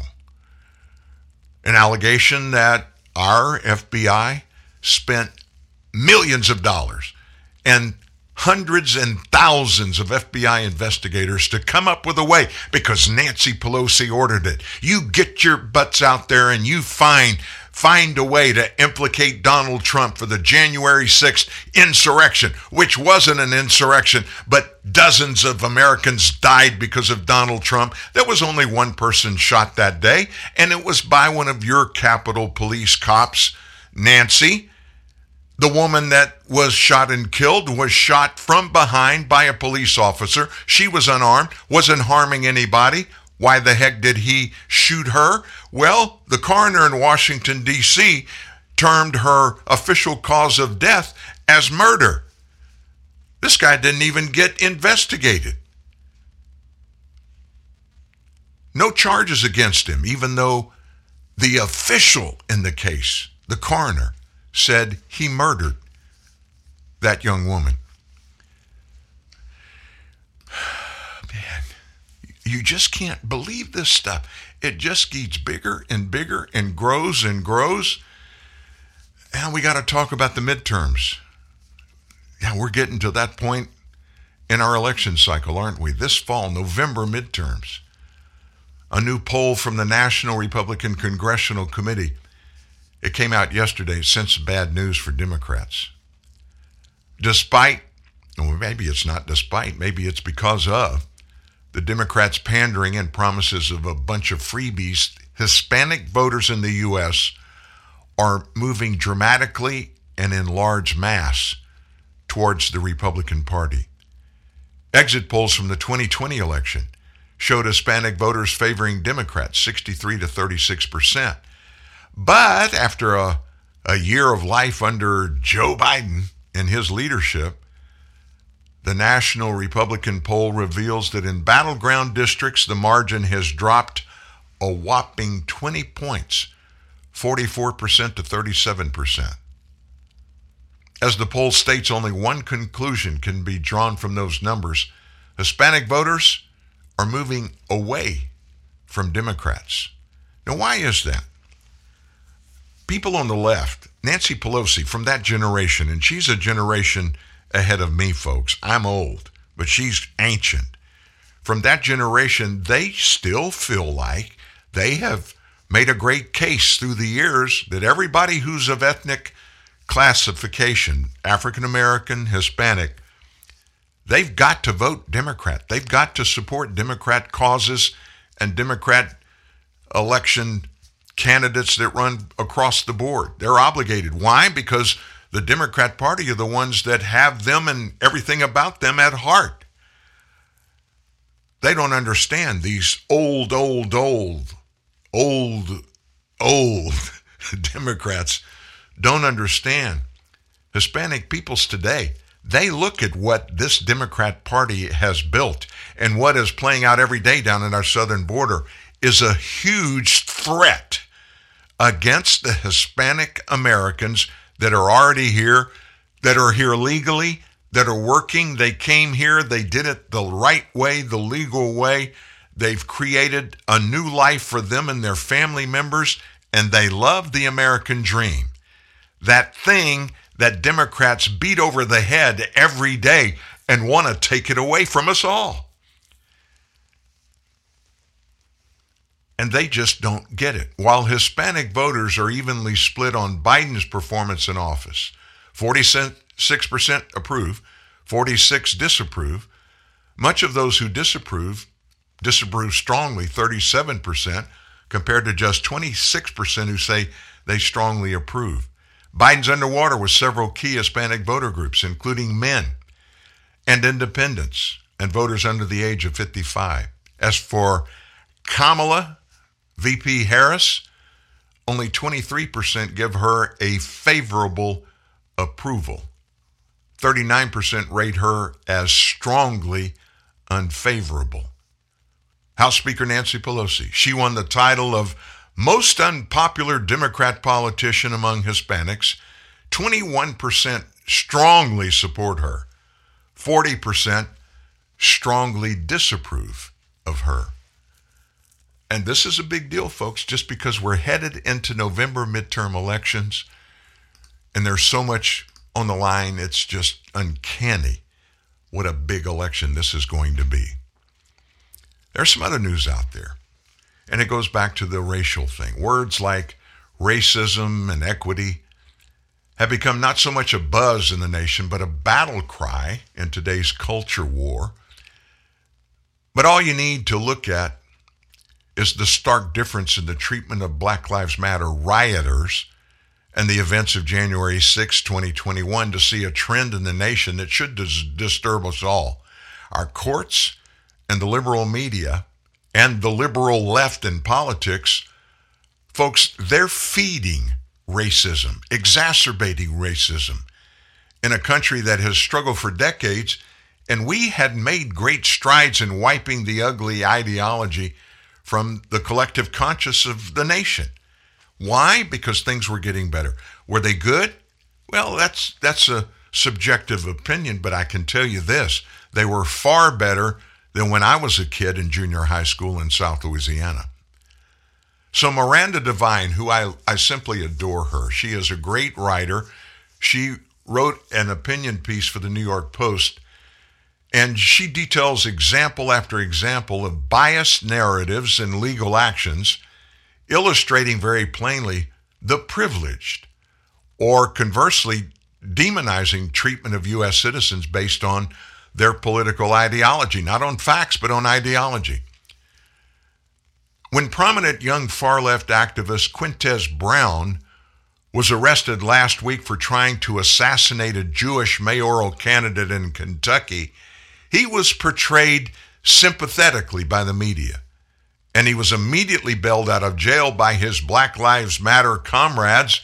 They crowdfunded one hundred thousand dollars to bail him out of jail. Brown, age twenty-one, has Black Lives Matter privilege. He's connected. A celebrated gun control advocate, anointed as a rising star by the Obama Foundation. He was an honored guest on Joy Reid's M S N B C show. Miranda Devine continued. He was granted a bi-weekly opinion column in the Louisville Courier Journal to spew boilerplate leftist race-based anti-cop sentiment. GoFundMe, you know, the same people that they stopped allowing contributions for the trucker thing up in Canada, well, they allowed donations to him for his bail money, though, as was noted, it famously shut down fundraising efforts to stop that nonviolent Canadian Freedom Convoy truckers. Nonviolent, unarmed January sixers, they can't get any bail. They're vilified as domestic terrorists and are banned from crowdfunding resources to pay their crippling legal expenses. Nonviolent Canadian truckers are also vilified, refuse crowdfunding, have their bank accounts frozen, and their small fry donors are doxxed. See any discrepancy there? It's clear to many that Democrats enjoy a level of protection conservatives are seldom, if ever, afforded. No one has doxxed the donors to Black Lives Matter Louisville Community Bail Fund like they did the people who donated to the Canadian truckers or even to Kyle Rittenhouse. The Washington Post didn't go phoning Black Lives Matter donors, asking them to explain themselves like they did the trucker donors. Instead, the official narrative about Brown was immediately shaped to make him look good. Folks, he threatened to assassinate a Jewish mayoral candidate in Kentucky. He was depicted as a social justice activist that has some mental health issues, and blame for the shooting was initially attributed on social media to white supremacists. He's black. The media is shameless in their spin to shape a narrative. The Las Vegas Sun, here's an example. They slyly published an editorial saying, quote, "The shooting comes amid a rise in threats against politicians fueled by increasingly violent rhetoric coming from extremist Republicans." The editorial later was edited to include Brown's B L M links, but the gratuitous slander against Republicans, they didn't touch that. They left it in.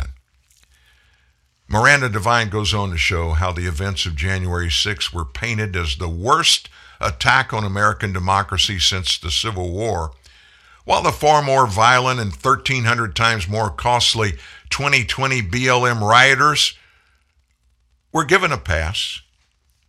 Unlike the piecemeal legal treatment of the B L M riots, the criminal investigation into the Capitol riot is the largest in U S history. And there have been less than a handful that have been convicted of anything outside or more serious than trespassing. While all of what Devine writes is demonstrably and irref- irrefutably true, the bigger issue is the toll this racially divisive treatment is taking on all American minds. Years of being called racist neo-Nazis tends to have an effect on people, particularly on those who genuinely wouldn't consider judging a situation or anybody based on their skin color. You simply cannot bombard decent, everyday people with blanket accusations of hateful deeds and then not expect an emotional, anger-fueled response. People are just getting tired of this. Sadly, it is sad to say, but those very responses that get twisted into so-called examples of the systemic racism the left continues to claim has infiltrated our nation. It's a no-win situation for any of us who in the overwhelming majority would rather heed the words of M L K, Doctor Martin Luther King, and base our judgment on, you know, a novel thing, a person's character, not on the color of their skin. But don't expect anybody on the left to take his guide on that. Oh no, if your skin is white, you've got to be a white supremacist, especially if you don't lay down in front of the B L M gods and just plead your case. I support everybody that's of different skin color, and I hate white. I know I'm white, but I hate myself. Please let me be a part. Please accept me. That's what we're getting into now, folks. When you start and end your opinions about anybody based on skin color, you're not going to end up getting a good result. And politics pandering to this, folks, it just gets worse and worse. New York City's got a new mayor, and he is a lifer in the New York City Police Department. I would think nobody would know better than he about the horrors going on in, in crime in New York City. And he came in and he told us, I'm going to straighten things out. Our mass transportation system, we're going to take it on, and it's you're you're not ever going to have to be fearful to ride a subway in Manhattan anymore. Six people were stabbed over the weekend in New York City's subway system. And that came directly after new mayor Eric Adams and New York Governor Kathy Hochul announced a brand new safety plan to combat violent crime and the homeless problem on public transit in New York City.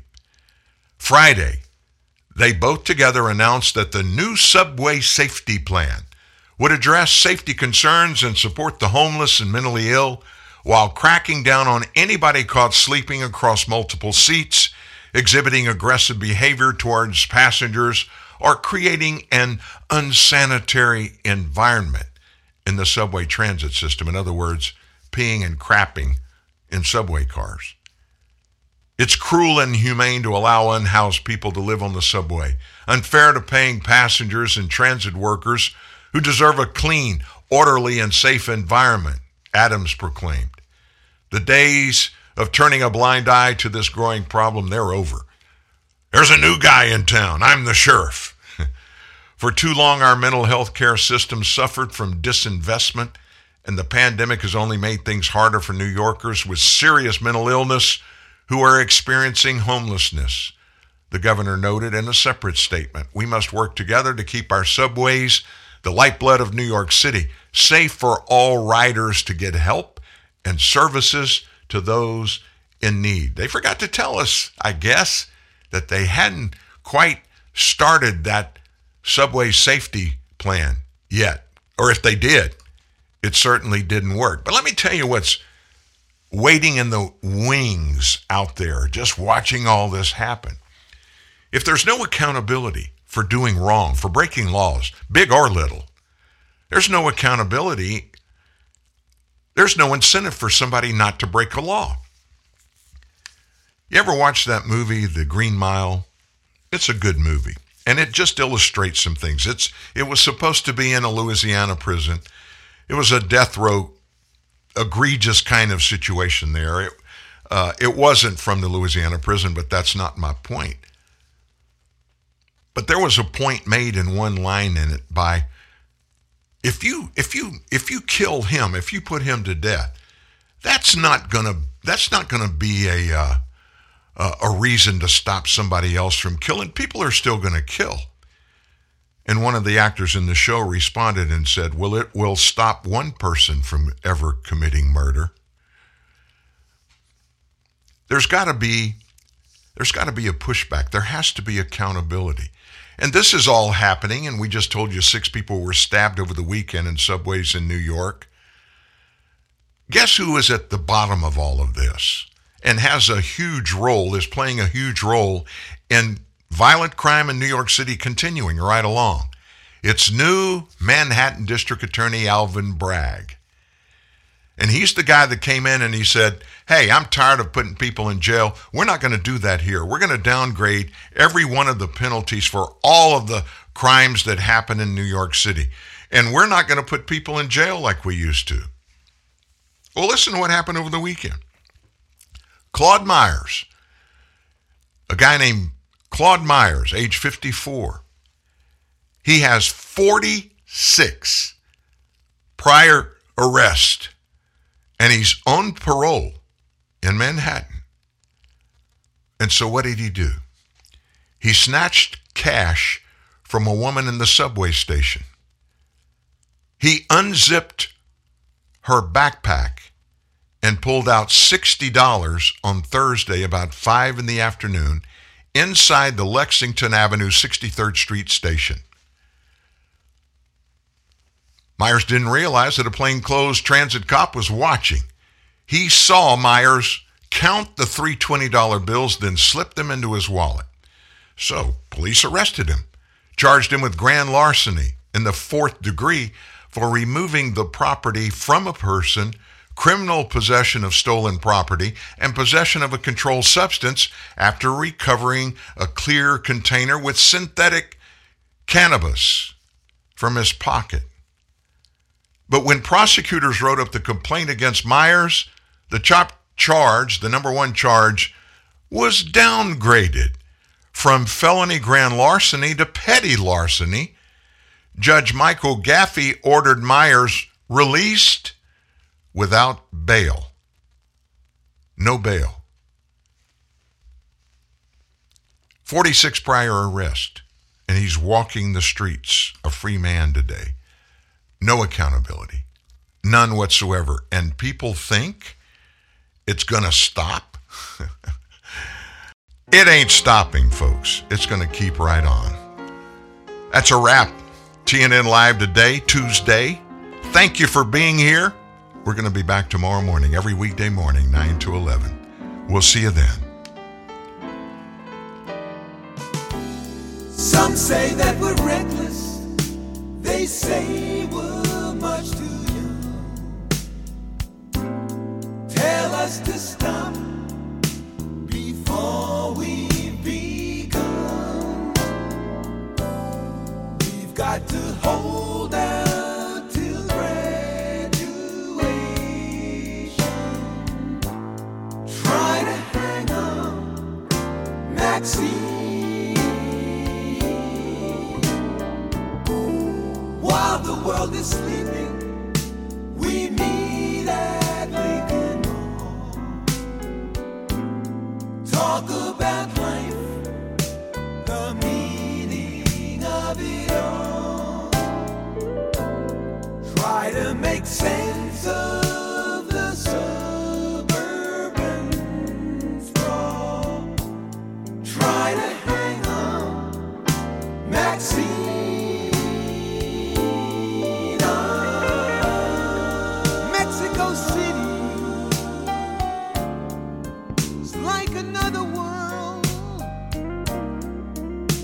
This year, they say,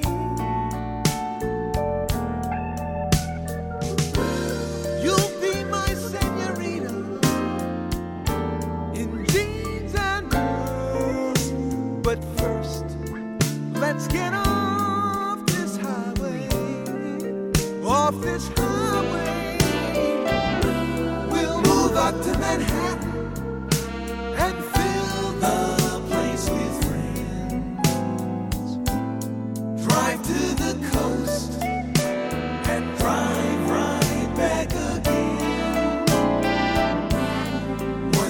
We'll wake up, make love,